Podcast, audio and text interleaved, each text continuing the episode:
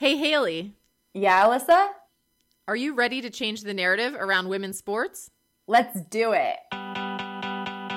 You are listening to Haley Chura and Alyssa Godesky, and this is the Iron Women Podcast, a production from Live Feisty Media. Haley and Alyssa are longtime professional triathletes and coaches. Between them, they have completed more than 50 iron distance races and just as many 70.3s. Their accomplished careers include nine professional wins and one fastest known time. Haley, do I have to tell the listeners how many of those wins are mine? Nah, we'll keep that between us. The Iron Women podcast has a Patreon community which helps support our podcast. If you love the podcast, check us out at patreon.com forward slash live feisty. And don't forget to tell a friend.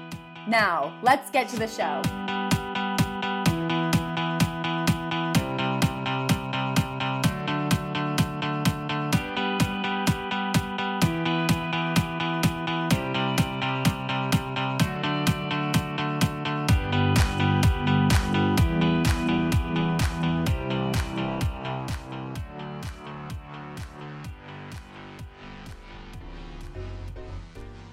Iron Women is proud to be supported by Form Goggles in 2020.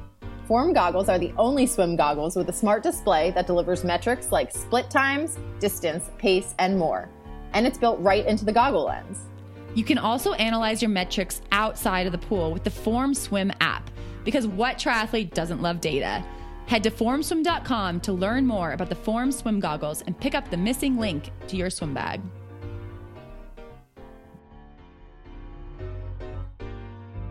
Haley, it only took a global pandemic for me to realize how much I truly appreciated swimming and to make open water swimming something I am actually eager to do.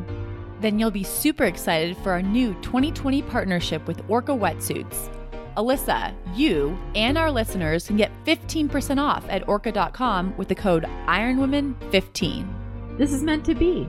My first wetsuit I raced in was an Orca wetsuit, actually, so I already know I like them. I've been trying out their swim run wetsuit. Soon I'll have no excuse not to race one of those events. Thanks to Orca for getting us set up to tackle all the open water swim action. Don't forget, that's code IRONWOMEN15 at orca.com. Hi, Haley. How are you this week? Hi, Alyssa. I am I'm doing all right. I'm doing what I can to uh, stay out of some of the haze and smoke we have here in Bozeman. Unfortunately, some of those California and Oregon wildfire smoke, I think, has blown into Montana. And so it's a little bit little smoky here, but not nearly as, as terrible as the, the pictures you actually see coming out of Oregon and California. Yeah, I would say Ramona's not pleased about the fires either. But um it's been really a tough week to see all of those news and to see you know the the posting from obviously we have a lot of west coast based friends um, who are there. And i actually have a couple athletes right in portland too. And i was getting the screenshots of the air iq app i think it is that's like tells you the um, air quality all over the world and seeing portland at the top of the list for the worst air in the world you know and they were like i don't think it's a good idea to be exercising outside today. And no, it, it, it definitely wasn't. So, you know, figuring all of that out and making sure, you know, they're okay and, and getting through it okay. And then also just going down that rabbit hole of thinking like, for them, this is a temporary thing. And then, you know, looking at some of those other cities and realizing that they're on the list all the time. And it's just one of those things that hits you definitely like, you know, a, a ton of bricks kind of thing, I think, at once when you're looking at that sort of thing. And it's just, it's sad. I don't know how else to say it. Air quality is very important to us as athletes to if we want to be outside having some bike run adventures, but um we we yeah, our hearts do go out to everyone who's affected by the wildfires and this is a major segue, but Alyssa, I had a, a funny story for you because a few weeks ago you were talking about doing some literature drops and kind of not really canvassing, but like dropping off voter voting voting materials for voter information to voters in your neighborhood. And one of the things we talked about was calling, making campaign calls and does that still happen in a time when our phones will come up as potential spam and we can screen calls so easily? And I was walking Cowboy the other day and I got a call from my like immediate like I live in a condo, like my immediate neighbor, like shared wall neighbor. And my first thought was like, oh no, what did I do? Like, because I figured I must have left my door open or something, or, you know, so I'd done something terrible. The keys in the door. I always do the keys in the door. Leave the keys in the door.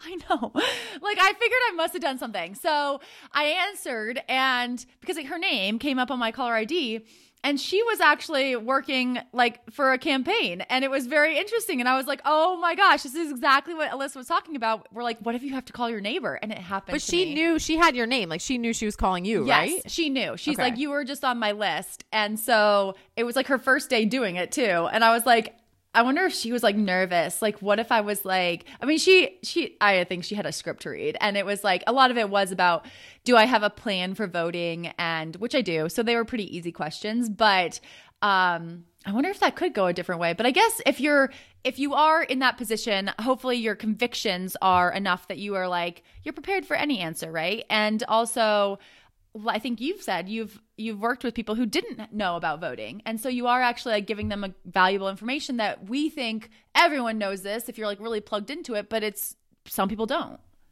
Totally. And usually if you are doing the calling or the texting or the the literature drops, which I did, which was door to door, they're not sending you randomly out into the world. Typically they're sending you to homes of people who are registered voters for the party that you're um you know like working for at that point. So or like calling on behalf of and things like that. So typically you know i think the like level of resistance you you would get um you know it's, it's certainly possible but i think for the most part a lot of that is mitigated by that simple step right and but you know i'm sure that lists get mixed up a little bit and like sure enough people fall through the cracks and and things like that. But i actually you know i don't think we we talked about it but i had a, a good experience with the literature drop. Um it was a little nerve-wracking because some of the homes like you're just supposed to go up and put the the little flyer you like roll it up and stick it in their door somehow. Like you just had to kind of assess what the door was like and how you could make it stay. And so sometimes people are like right there at the window and you're like walking up to the door but then you never knock you know and then you walk away. So i had a couple times where people like opened the door and was like can i help you? And then you know i just turned around and explained that i was just dropping off some voter information and have a nice day and then you know blah blah blah. And they were all really nice. And one woman actually did start like more of a conversation and she's actually signed up to be an election like a poll official kind of and things like that. And she was talking about how it's her daughter's first time voting for this election and all of that. So it was you know positive for me for sure. But i can imagine that there can be some negative experiences. And i bet your neighbor was actually grateful to know you and to know that like it was good probably was a good practice call too if it was just in the beginning you know. If it was alphabetical Chura would be at the the top of the list. So maybe she like skipped and called you first for a practice one just to warm her up Yes, and after I got off over my initial shock, making sure I hadn't like flooded her apartment, um, it was I was like, oh, I can definitely answer these questions. But her last question was if I wanted to help, and I did say yes. And so I have not received any roles, but maybe I'll be out there doing literature drops or whatever with you. Well, not with you, obviously, on the other side of the country, but in solidarity with you in the coming weeks and months. my next sign up haley is to be um an observer. I'm signed up to be an observer at the early voting locations for a couple days in october and then on election day. And so it's actually really funny like the email i got wasn't very descriptive. So i, I don't have the training material yet and i don't really know what that means. I, I believe you're just supposed to be either you're not like someone at the tent who gives like the sample ballots or anything. You're literally an observer either inside or outside. And i think you literally are supposed to just observe and make sure nothing no one's being coerced or like anything no machines look like they're getting you know kind of um you know Tampered. misused or tampered. That's the word. Yeah nothing's like going on weird. But one of the things in that email was like the shifts are very long and like some of them you don't have bathroom access for like various reasons. And so I already was like panicking a little on the inside about like not being, you know, the the hydration factor while I was doing some of those shifts because some of them are like really long. So I don't know. I might have to train for the observing role, but I, I said I was in it, so I'll keep you guys posted as as I get more information on that. You're gonna have your like your Nuun instant on standby for right when you get off your shift to like immediately rehydrate. It's good. I mean, little did we know that that's going to be one of the yeah the ways I use it this year. But um, anything for for a good safe election. And Alyssa, I needed to get an update on your athlete and my co host, my guest co host from a few weeks ago, Megan Jensen. I hear she just finished her two weeks in the Adirondacks. She was doing the a similar route to you, or not similar route, but similar objective over a little bit longer period of time. How did she do? Yes. So if you haven't listened to that very special episode, it was um, I'll, I'm a little biased, I guess, but it was a great one. So go back and check that out where Megan came on and was Haley's guest co-host. And Megan and I, uh, I coach Megan and her goal for the last year has been to also climb the 46 high peaks in the Adirondacks. And she has done Ironman. She's done some, you know, crazy endurance things. So she kind of took a look at this and was like, I, you know, can I do this in two weeks? And I had said, of course you can do this in two weeks. Let's do it. So we um, have been working together for the last year and to make this happen. And haley she i got the like live video stream of her on top of whiteface um, on saturday. And oh it made me cry. It was so like she just looked she looked so fresh. And she looked like she could just do it all again which was really really incredible to see. And so for a difference in perspective like when i did it my route was about 160 miles. And so because megan was doing it over two weeks and staying you know, at a rental house and being able to go um, back and have a night of sleep and um, some nights longer than others, depending on the hiking and everything. Her route for those two weeks, she actually hiked 240 miles over the two weeks. Wow. And, you know, with the 70,000 feet of elevation gain, and then, and all told, her average day of hiking was 11 and a half hours. So, wow. It's, I mean, no small feat to take that on in two weeks. Like, this was a big, big adventure and she just nailed it. So it was super cool to um, you know, get to kind of watch. She had my my tracker there too, my like Garmin tracker. So I was following that all the time and um, to get to see that live stream of her on Whiteface and then eating the grilled cheese as she walked down afterwards. Like I was just, it was really very exciting. So wanted to say congratulations, Megan. We are super, super pumped for you. How do you get a grilled cheese on top of a mountain? Did someone make it for her or is there like a store? So Whiteface is the only one you can actually drive to as well. And so it's like a ski resort. So they have a lot of things kind of up at the top, but you have to hike up and hike down with like the 46er thing. But you show her mom and some friends did like drive up and kind of meet to celebrate on the last mountain grilled cheese sounds like a great way to celebrate. But huge congratulations to Megan. I'm so, so thrilled for you. Thank you again for your help making that special episode a few weeks ago. And Alyssa, this is a this is a pretty unique I feel like it's a unique situation to have athlete and coach doing these incredible things so close together in a very, very unusual year. So congratulations to you as well. Thank you, Haley. And I do have to say, I know you talked about Nuun Instant earlier, but um, our listeners always get 30% off of Nuun products at nuunlife.com with the code live feisty, one word, but capital L and capital F.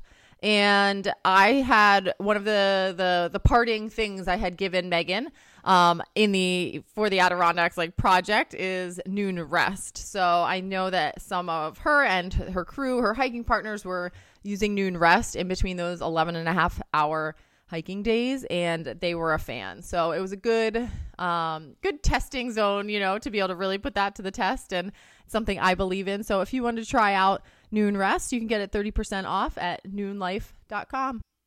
It's good to know that it works like that because when you are going day in, day out like that, I imagine your recovery in between sessions is so key to keep yourself going for two weeks. I mean, that's a long period of time to be on. So congratulations again to Megan. Glad the Nuun rest worked for you. And I might need to head, head to nuunlife.com and put that in my shopping cart. I mean, I don't have anything as big as that, but I feel like my general days are, are hard enough that I deserve some good rest.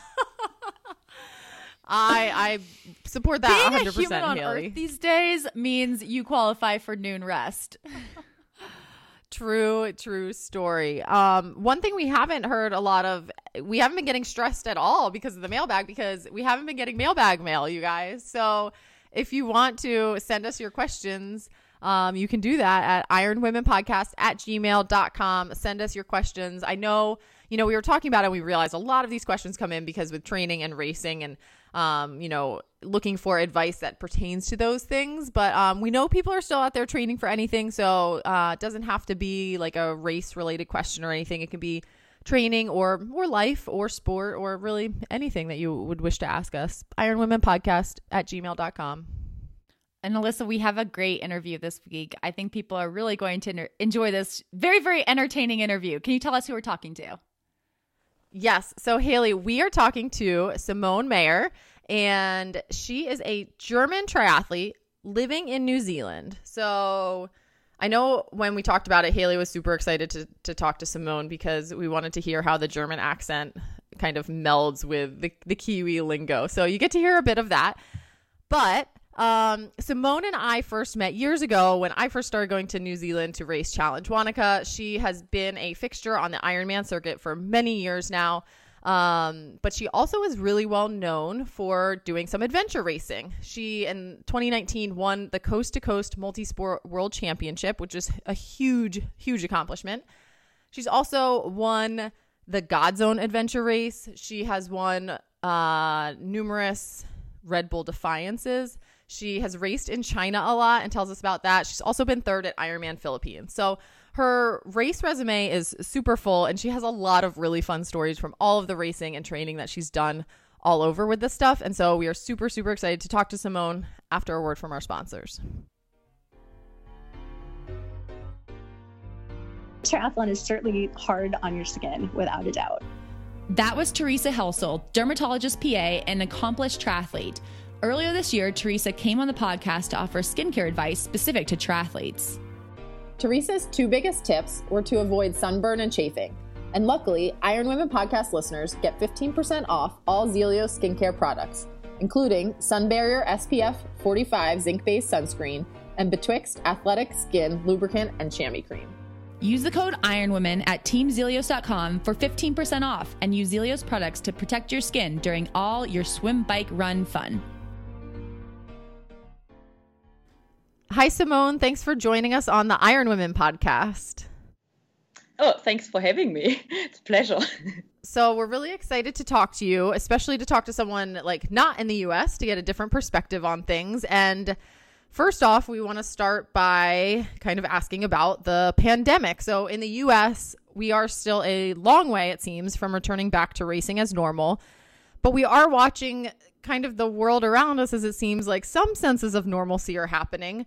New Zealand was definitely leading the world and setting an example for how you handled the p- pandemic over there. Um, so tell us how life is there right now. Is there a racing scene happening at all? What's going on? Yeah, um, I guess life has changed a little bit. Uh, yeah, for me or for everybody. Um, I think as a nation, we we've done really well with you know with the COVID situation. Um, as far as racing, there's not much happening, unfortunately. We have some events, but um, uh, like now there was supposed to be a race like tomorrow, but it's been postponed because we had a few more cases. So now we're currently sitting in level two, and I guess it's a government restrictions that you can't have more than 100 people, you know, and the, the distance in between. So um, it's been postponed till next week. So we have two different islands. I'm on the South Island, and on the north, you know, we had COVID cases on the North Island, and they are sitting at right now at the, I think at level 2.5, and we are at two. But again, I think you have to be in level one for all the events to, to take place. Um, and just waiting for an update on Monday, I think, if we are going into level one or not. So, yeah, and then I think we have a, we had a few running events. They went ahead, but it was more like um, kind of really low key and more a virtual you know you could do your run but it's not as such as a group thing. Yeah. So even with no cases on the south island there's still pretty much nothing or not much happening? Yeah well funny enough saying that we we um on the south island we have two ski or more than two like three ski resorts and they're all operating. So which is uh, that's what I find a bit weird. Like you know, we can't have an event which a few hundred people, but we've got open up the ski resort. But I think that's a government thing again to help out the tourist industry, you know, to, you know, to keep certain things going. And because we haven't had any cases down here at this, you know, so far, touch wood.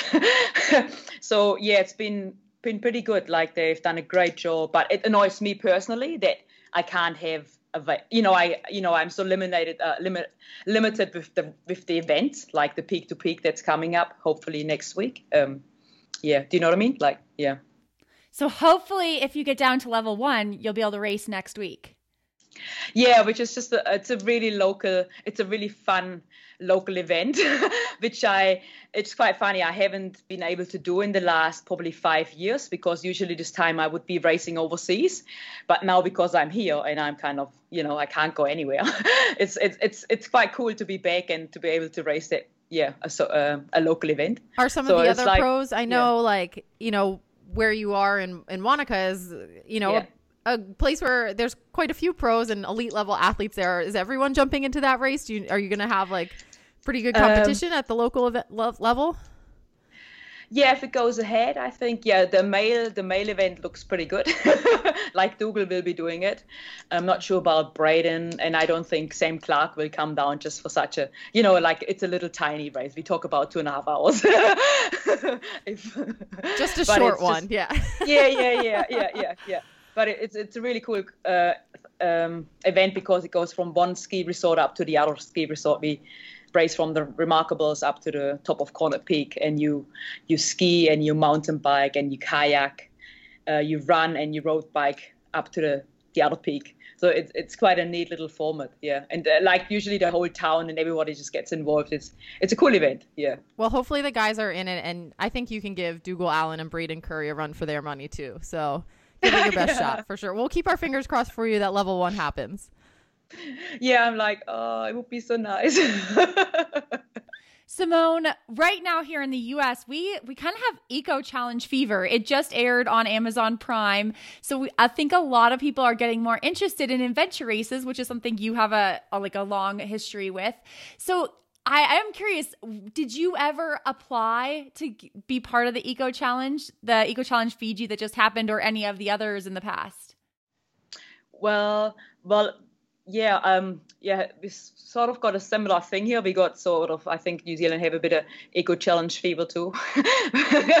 um, back in the days when we had the eco challenge, I think we talk about 15 years ago. I wasn't actually into. I haven't done any adventure racing.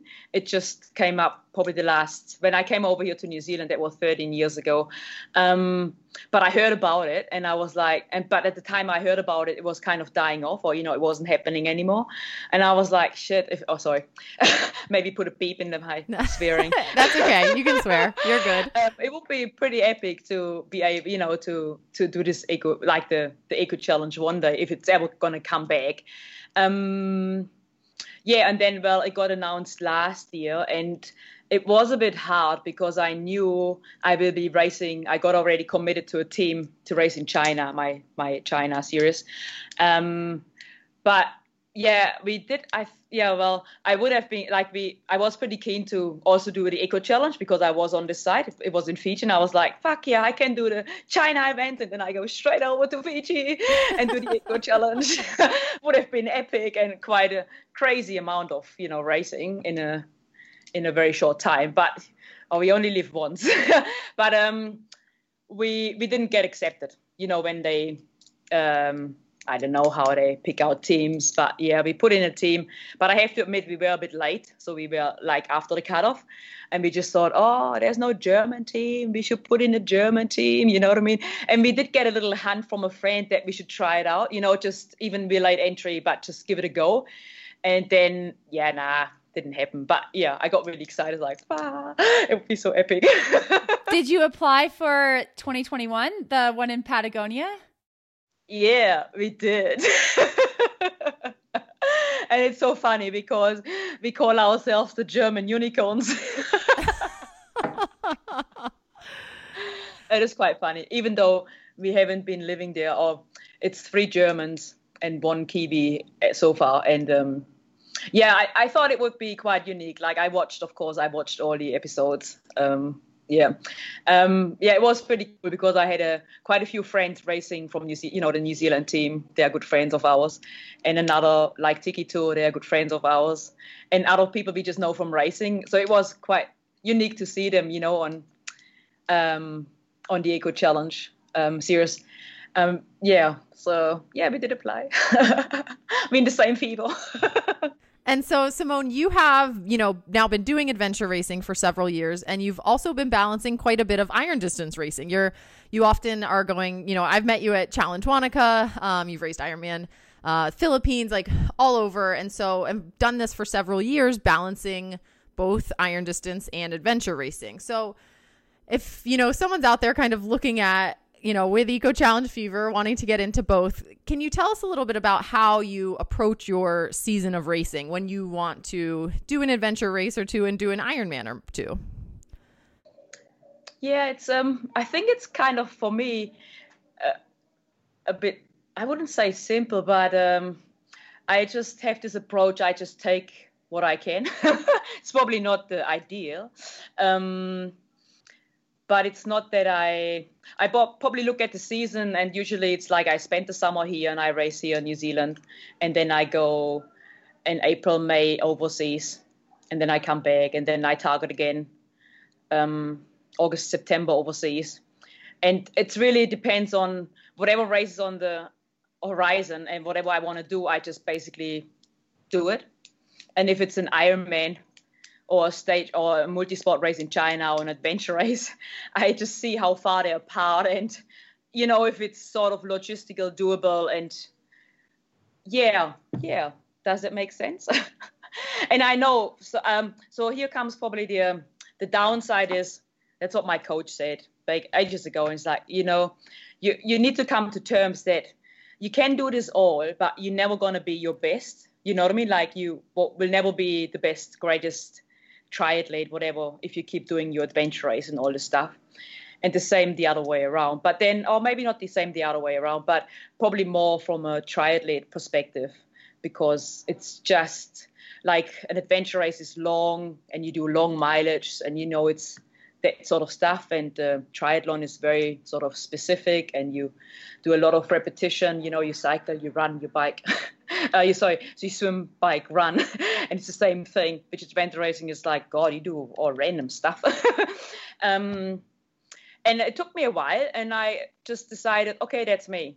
That's that, I'm happy with just have a little bit of you know a piece of cake from this cake and that cake, and yeah, and I lowered my expectation. Okay, I won't be. I will never win win Ironman like a Kona. You know what I mean? Like yeah, yeah. So that's a that's a big big dream, big step. But I'm just like, okay, I'm happy with just being part. Simone, what about training? What about training when when you're training for, like you say, adventure races have a lot of random events? Do you structure your training so it's adventure racing training, Ironman training, or are you like sometimes doing a long ride? Doing a quick brick run and then going out for like a paddle as active recovery. Yeah, yeah. Um, well, I don't know, but I tell you how I got away with these things so far. I probably always trained more as a triathlete, to be honest. I've done, you know, I would do an Ironman.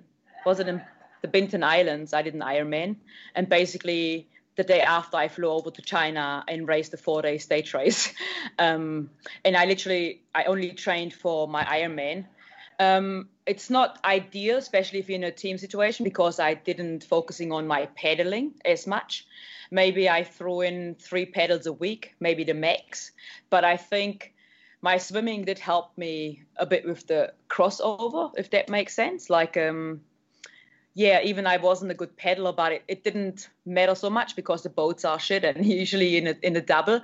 And you've got, you know, a guy, not that I rely on the guy, but I, I was physically strong and of course you know powerful. But um, yeah it's probably ideally for the future what i would recommend for other people you probably work ideally you should work on your skills.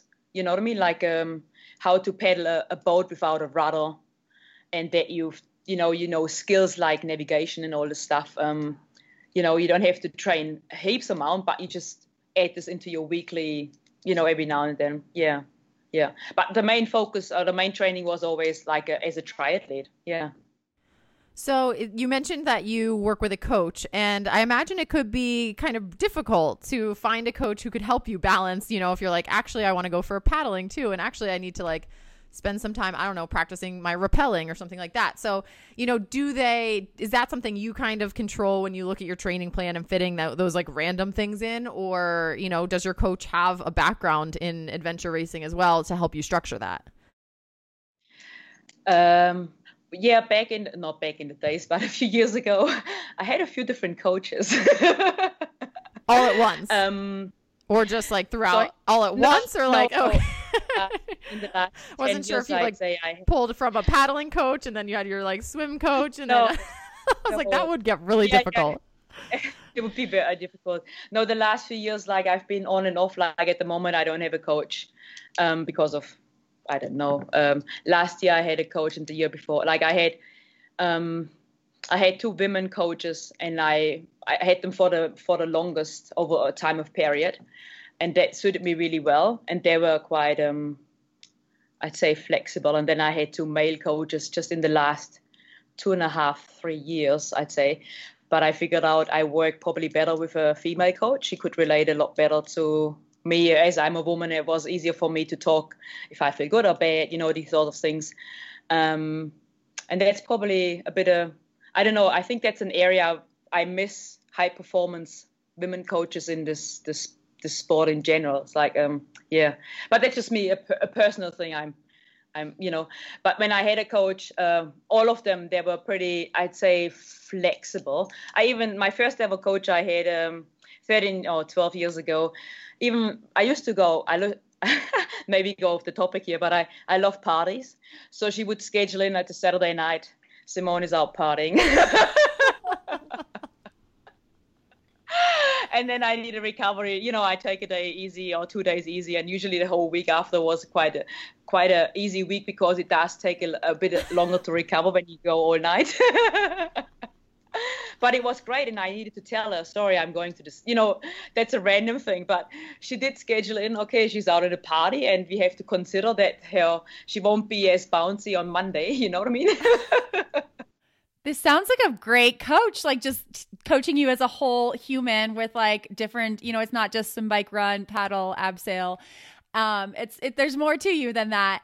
Simone, if like we i mean we're learning a lot about adventure racing and we're all watching the eco challenge and we see these teams and some of them are made up of people who who kind of balance each other out. They bring each brings a different strength to the team. You already said that you described yourself as a strong person. So what like what do you think is your strength that you bring to a team? Are you also really good at navigation or are you really good on the mountain bike or is there, you know, are there specific things that you're great at? Maybe you're great at the after the post the post race party?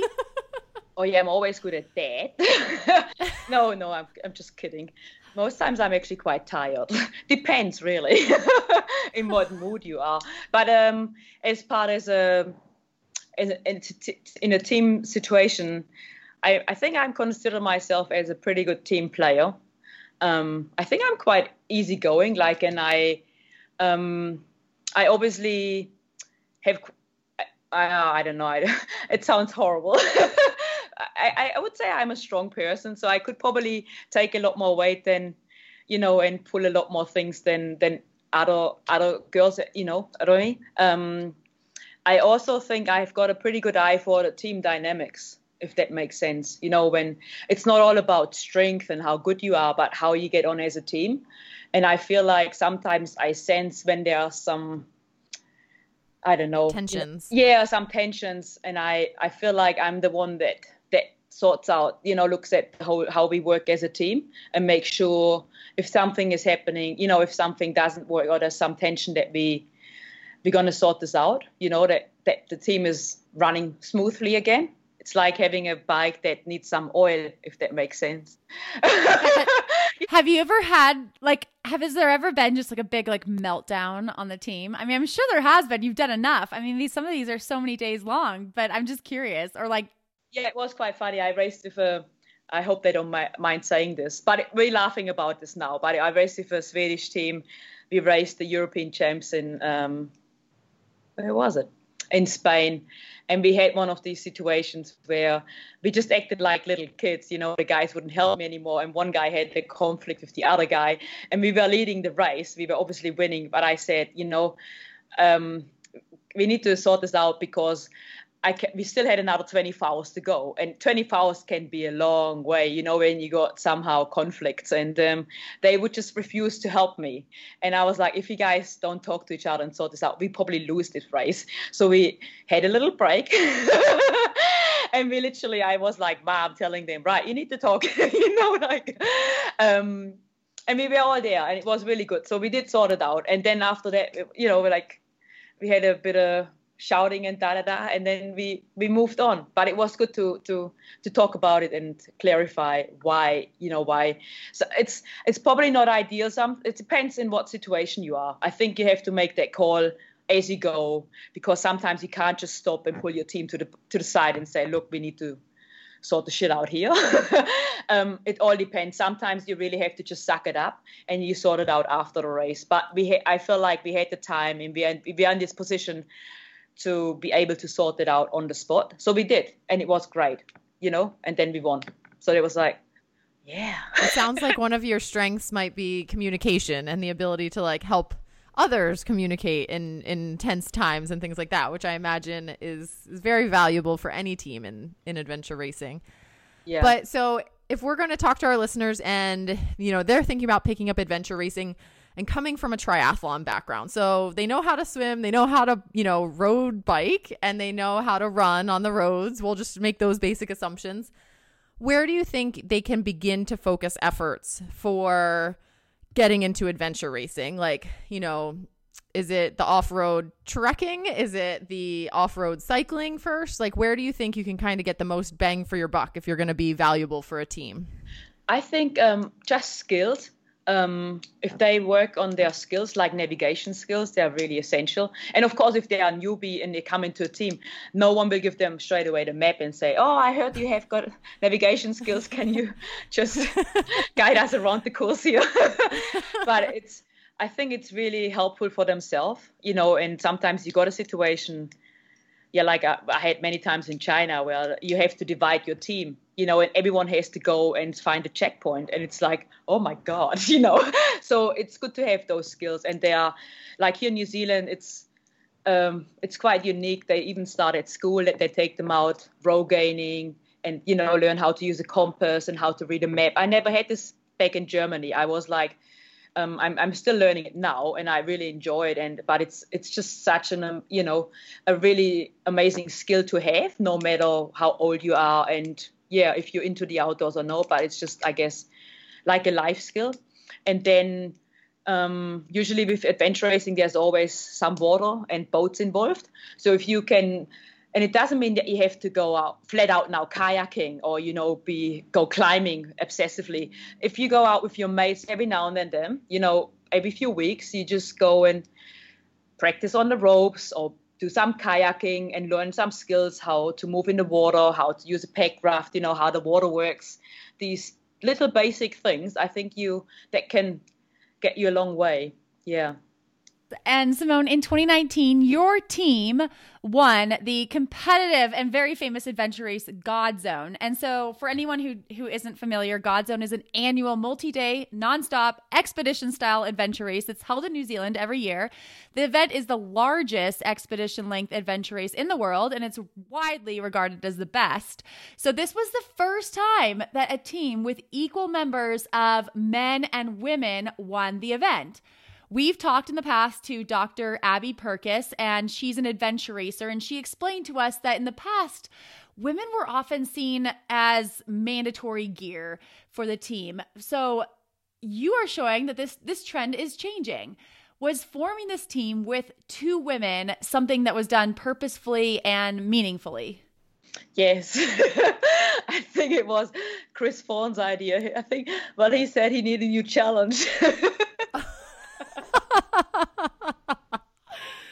which was great. And I mean, I'm always up for a new challenge, and Emma, so is Emily. Like we are all really good friends, and my partner the same. So it was, yeah, it was, um, it was great. Like, um, so when he commit like he he said like he wants something new and um, so yeah that was that was sort of his idea and we just i thought it was great because my first ever adventure race was as a, a neutral team like um, two guys and two girls and i had one of the best i would say one of the best weeks in my life. It was like it's so epic to race with two girls and two guys. And of course we didn't win but it was more we had the whole the goal for us was to complete the whole you know thing adventure racing and to see what it's about. But i think just the dynamics having you know two the same genders it's it's pretty cool. I i think adventure racing should go that way to be honest personally. Like having two of each you know did you expect to win this time? It sounds like you did. It sounds like you were like yeah we're gonna win. Yeah i don't want to sound too cocky but we were pretty determined. Sorry. And it was exciting. oh, it was just yeah, like um, it was oh god, if you would know us, it was all random. Like we literally put in an entry ten days before the race because we finally got a sponsor for the um, the you know that pays the entry fee, and um, but we did work on the whole thing. So we we knew we are gonna have two girls and two guys, and I knew with you know having Chris, he's probably well he's obviously one of the best navigators. You know what I mean? Like um, I know, even if we maybe not on a on a map uh, on a on a piece of paper the strongest as you know two girls two guys, but we probably go the the most direct line. you know, the shortest way we kind of could go and. Oh, I, I just, yeah, I think he's pretty amazing. And then we, we have a pretty good team. We had my partner, who is obviously he's done many adventure races, so he's a, like a pack horse and really strong and a, a, great team player. And then my my my good friend Emily Wilson, um, I know she's strong and capable and has lots of skills. And then I know myself, I was in a pretty good shape. Um, I, I think we were pretty confident, but you never know. Of course, you never know. But you know, we were all excited to to do this together. Yeah. Is it possible? I don't even know if you can really explain how it would be different, but how, you know, was it different to have another woman on the team with you rather than three other guys? Like, was the just atmosphere different? Was the communicating different? Like, can you really kind of put your finger on it? I think for me personally, as a woman, it was probably absolutely fantastic. And I don't, well, I can't talk for Emily, but for me, it's really cool when you got someone that's like you, like you are a woman, and we are, uh, well, we are different to men. and when you're out on the course, and sometimes you've got a, I don't know, a bad patch, or you know, it's hard, whatever. Um, it's really nice when you can just talk about it. Like you have got someone that that really understands. You know what I mean? Like you, yeah. And because with guys, it, it is a bit different. And usually, well, you're always in a race. You usually put your head down and you just go and you do what you have to do. But it was probably a few different dynamics as well. Like yeah, I, I really enjoyed that. Yeah, and I I love the team events because you share everything. You know, you got people there. If you're in a good mood or bad mood, if something happenings, you share to share uh, to share the excitement, the drama. You know, yeah, I love it. Simone, I've followed friends and yourself, and you guys do adventure racing in China, like you've been saying. And I just feel like the races over there are so crazy. Like, I mean, Eco Challenge is crazy, but like China seems like it's like this different level of crazy because it, I mean, the word that comes to mind is almost like wacky. Like sometimes the the challenges and the segments just seem wacky. So like I've seen pictures of you guys like walking on stilts or like pushing a team member in a weird wheelbarrow and like I mean, what is can you tell us like some of these crazy legs that like does does it even surprise you anymore? No, it doesn't. Uh, like well, it at the beginning it did. I had no idea what i was in for. But it's kind of it's quite a i think it's quite special and unique. And they in every basically every race i've done over there they throw in something. And i think it has something to do with their culture if that makes sense. Like uh, last year we we had to walk on these stilts and i don't know if that that suburb is famous for making stilts could be. But a few years ago we had to uh, we had to ride in between the racing so you go really hard on your bike and running da da da and then you kind of stop and you have to put on these over trousers and you have to push a, a, a sled through the mud. But that was caught up. So that had something to do with that region that's what they do for a living. They go on these mud sleds to go out on the fishing nets to ca- have a look whatever it is. But it was mm. really hard work and it looked horrendous and it was wow. And then another time we had to jump off our bikes and there was this little tiny river and we had to catch four fish in this little tiny pond thing. Yeah with just, your hands? Yes with our hands. Yeah yeah yeah yeah. Or another time we had to or last year was quite funny or it was two years ago. We had to string like 60 or 80 peppers on one string and they all had to be tied up like and um, you only had a certain amount of string. And where we, while we were doing this you know and it was all counted and the time keeps running. And the, the other thing is it's not that we just race there for uh, well of course it's fun and enjoyment but it's also we race there for a living. Like there was a lot of money on the table. It was like we talk about 25,000 US dollars. And here we are tying these peppers onto a string. And in the meantime this old guy next to us keeps throwing peppers on our plate. And we had no idea. And we were just like wondering why our peppers not you know keep not getting any smaller so there there was a lot of tension at that time where I'm like, okay, it's it's it's pretty funny. But it also when they have these um, events, uh, these acts happening during the event, it brings the whole town. Uh, you know, it's almost like for the town we have these events running through.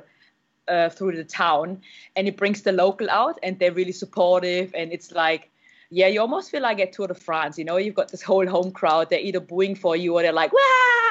you know or they're laughing at you because you can't tie their pepper onto the string, you know.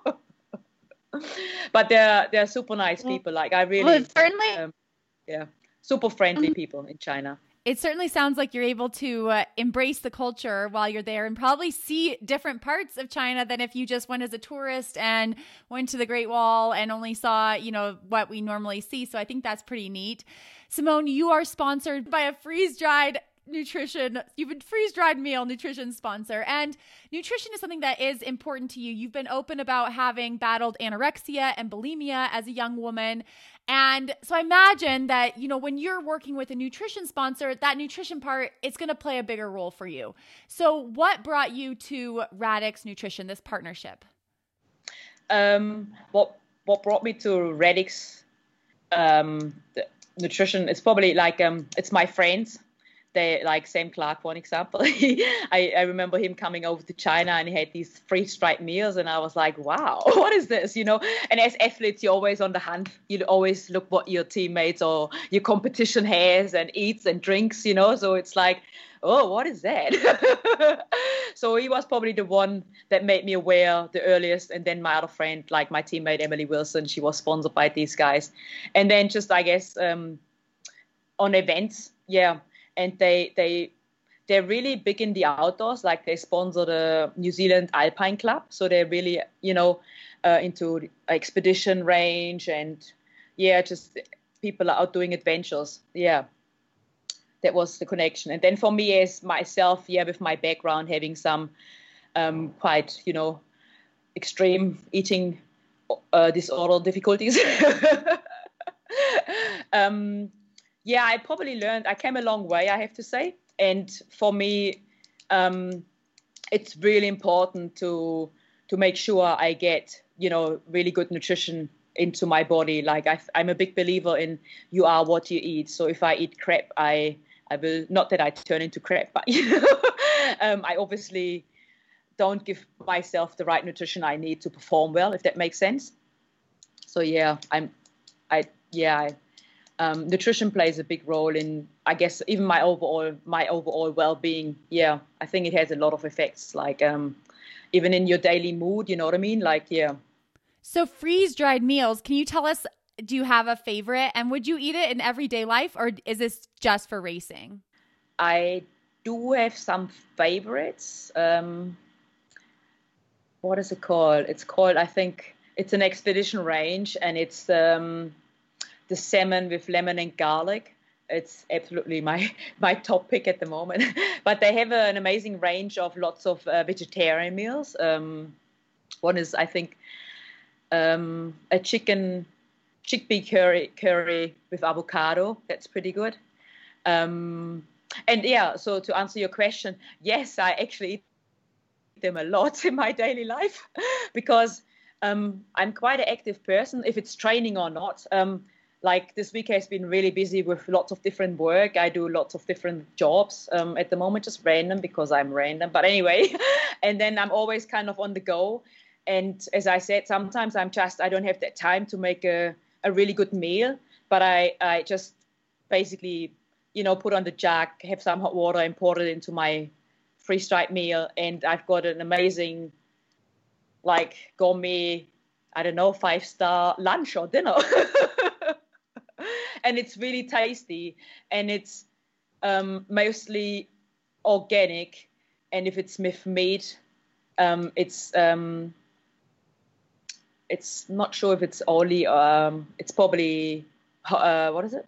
Free range free free range meat yeah. But they're really good with their nutrition even you know the calories because when you go on expedition you want something that is rather than having a lot of carbs you want something that has a lot more fat and protein um, to keep you going. Yeah, that is amazing. You should go. Look, uh, you should look them up. like, I was going to say, do you know if they do they ship worldwide? Do you know? Uh, yes, I think so. Yes. Okay. Yeah. Well, I think yeah. it. I mean, it definitely sounds nice even if for just like traveling like you said to like have something quick and easy. That's an actual meal right that we can yeah. trust and have kind of quickly. Sounds yeah sounds really and helpful. it, and it's not just meals. They also have breakfast a breakfast range which which you can use. I sometimes even have it for like a pudding in the afternoon or in the evening. It's like oh i just have a little breakfast thing as a as a dessert because it's just it's really good. Like yeah It's really tasty. And as i said like um the nutrition density it's it's it's actually mind blowing and they ha- have I don't think that if they have any preservatives in it there are no numbers if that makes sense. You know and that's really hard to get these days. Like usually they're sugared up to the eyeballs or yeah but it's it's it's pretty good. Yeah. Highly recommend them. Radix Nutrition. And Simone, many of our listeners are going to be familiar with New Zealand as a racing destination because of Challenge Wanaka or Ironman New Zealand, but maybe are less familiar with a very well known adventure race over there that takes place on the South Island of New Zealand called Coast to Coast. You have actually won this epic race, and it's run from the west coast to the east coast of the South Island. Features running, cycling, and kayaking elements over a total of, we'll say, 151 miles, since I think most of our listeners are, are miles, but it is 243 kilometers. I have gotten the feeling that coast to coast, when I've been over there, it seems like it has like a point of pride for the Kiwis. And so you might not be born and raised Kiwi since you were German, but after living in New Zealand for over a decade, what did that win in 2019 kind of mean to you?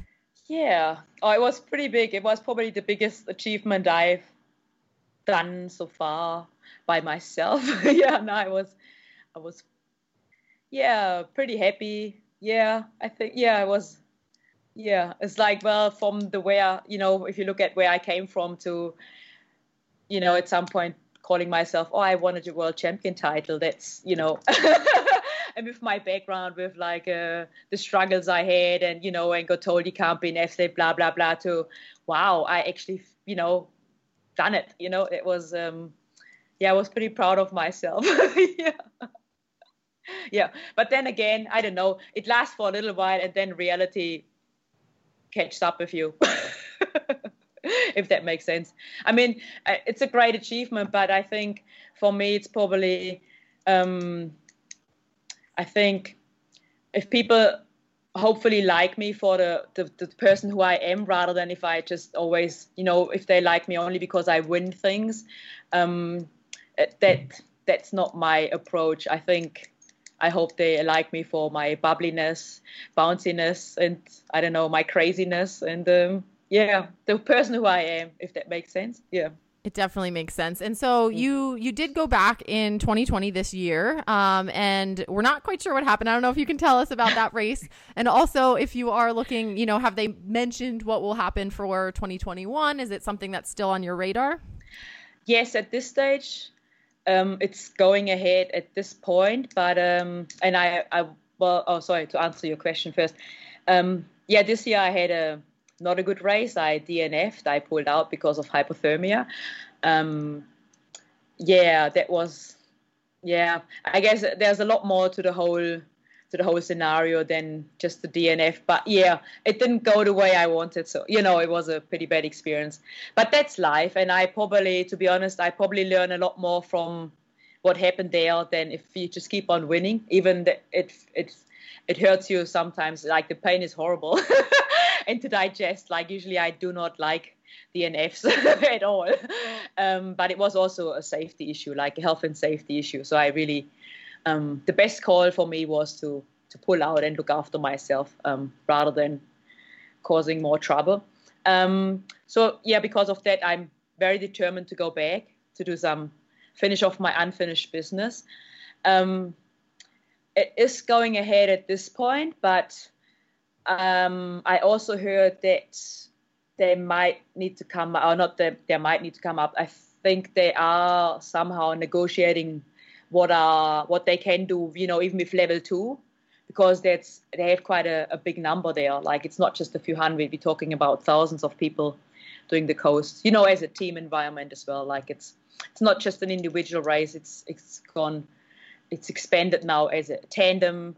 You can even do a relay. So yeah, so I hope they come up with a nice plan. so maybe it could start off in waves. Like I don't know how they do the Tour de France, but I've seen some triathlons in Europe. They they they started going into you know waves. Um, I wouldn't mind that.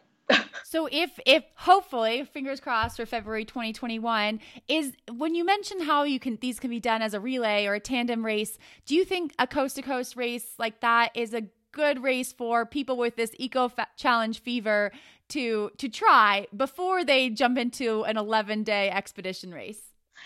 Oh, yeah, yeah. I think it will definitely will definitely give them a bit more an idea of what uh, you know a long day can be like because we're not talking about eight or nine hours. We talk about 12 or 11 for the fast guys you know it's 11 but if they're new to the sport it's not going to be likely that they're coming at 11 hours but we talk about 15 to you know like 13 to 15 16 17 18 hours. So i think it's a it's it's definitely a good um, introduction i'd say to you know and even to be on your feet for that long and um, to race. Yeah yeah i think you learn a lot. You learn a lot because it's also it's not just a, a road running course. You're actually going over a mountain pass.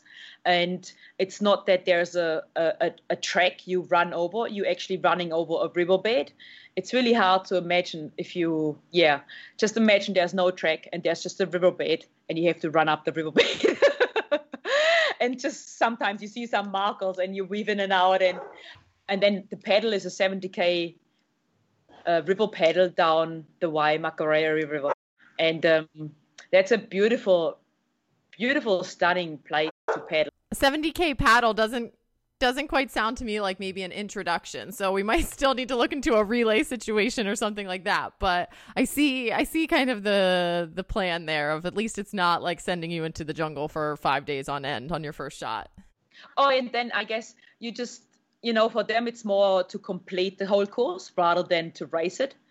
I think if you approach it that way, you dare to just to get the experience rather than I'm going to race this, if that makes sense. That's what I would do. I mean, that's what I learned from the Kiwis here. Like, um, I'm from Germany, and all I did back in the days was speed skating and you know triathlon.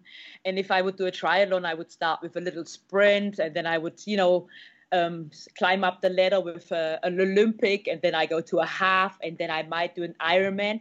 Then I came over here, and people just like, "Oh, I do challenge Wanaka next year," and I was like, "Have you ever done an Ironman?" And they're like, "No," and it's like, "Okay." you know, it's a, it's almost a very different mentality. I don't know, but I think that's why they are so good. Even with adventure racing, they're just like, "Oh yeah, yeah, yeah, yeah."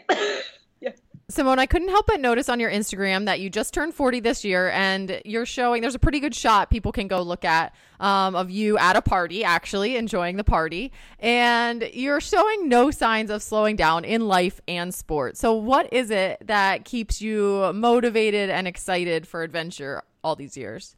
I just, I just really think, I just, I think I just love it. I, I probably love my training more than I race. Um, oh, no, I like it both. I do like my training, but I really just enjoy um, racing and training, and I love the company. Um, if I could get paid for every kilometer I do, oh my God. I wouldn't have to work. unfortunately, I haven't found that sponsor yet. yeah, that's probably a bit of not a struggle, but it goes through my mind, especially now a lot. That oh god, I need to find something, you know, because I haven't got any events to go to and earn a living. It's like I I just go back to the jobs I have done. Like I'm back at the pool lifeguarding, and I look after young men with a brain injury. And the other day I've been working on the vineyards, and next week I help out at the swim school, and yeah, but it's like oh, I just want something that's that I feel like I, I could do in the long term and I can, you know, it pays me money. Like, um, yeah, I haven't found that yet. So I, I still kind of have hopes up. Maybe next year the borders will open. I can go back racing overseas. and we are all dreaming of the day when the travel restrictions are up and we have a COVID vaccine or better treatments and we can travel to races again. So this is probably a big question, but do you have like that first race that you would love to go to or somewhere that you just can't wait to travel to for a race? so yeah, it's quite funny. Um, I would probably target the race that has the pri- the most prize money. That's a good choice. It's a good choice. It sounds like adventure racing has a good bit of prize money, so you might be headed to China as soon as like travel restrictions are up. Yeah, it sounds yeah, like. Yeah the winners of Eco Challenge got a hundred thousand. Is that what Eco Challenge the winners got? Yes, yes, yeah. That's not bad. Not a bad eleven days. Yeah, that would be nice. But then the thing with Eco Challenge, that's the only down. You know, they have to be selected. Mm-hmm. If I go to China, usually I they don't do selections. You just enter. You know, you pay entry fee and ta-da. well, we definitely have our fingers crossed for you that the Eco Challenge selection could go your way this time around for the German unicorns. We'll be keeping our fingers crossed for sure that it would be you. Um, I think they need some of some of Simone out there in Patagonia. And Simone, this has been super fun. Thank you so much for taking the time to talk to us. Thanks so much for having me. It was a pleasure. The Iron Women podcast loves Goodr sunglasses. They're made in recklessly fun colors and come in styles that actually look good. My favorite is Flamingos on a Booze Cruise. They have translucent pink frames and teal lenses that add a pop of color to all my workout clothes. Goodr sunglasses are no slip, no bounce, and polarized. I raced in a pair of Goodrs at the US Olympic Marathon Trials earlier this year. Goodr is generously offering our listeners nothing, nothing at all Goodr sunglasses start at only $25 a pair, so no discounts are needed when they're already the most affordable performance shades on the planet. Go to goodr.com forward slash feisty. That's G O O D R dot com forward slash F E I S T Y. Check out the Live Feisty curated collection or pick up your own favorites. Look good, run gooder. Alyssa, we asked Simone what she dreams of doing when travel restrictions are lifted and we can travel again if she has a race destination she really wants to do. And I was thinking about that for myself. And Wanaka and New Zealand is somewhere I've never been. It is on my bucket list. I need to make it there. So that's what somewhere I'm dreaming of going in a post COVID world. How about you? Haley, I've found myself telling everyone that I really want to go race in South America. So I think I need to pick your brain on like the Brazil races and that you've done and like I don't know, anything like that because I think that's been kind of it's definitely I mean, I've never gone to race in South America. So I think that's something I feel like I need to to get off my list. Um yeah. So I think that's next. Oh, I'll go back. I'll go oh, back even better. sure. So maybe Maybe I I mean there's like another place I want to go, but let's um maybe we'll do Iron Women live in South America. Post COVID edition. And I mean, if you're coming with me, then I'm pretty sure I could convince myself to go to Wanaka with you. So maybe we can do Iron Women World Tour. We this is a fantastic idea. These are things that we need to be dreaming about right now. But um, Alyssa, it was great chatting with you. I hope you have a excellent week. And for all of our listeners, if you want to leave us a rating in iTunes or your app of choice. I think iTunes is the only app that really has ratings, but they do help. Um, or send us some send us an email in our mailbag, ironwomenpodcast at gmail.com. Give us feedback, ask us questions. We really appreciate it. And thank you for listening. All right, Haley. Have a great week. Bye, Alyssa.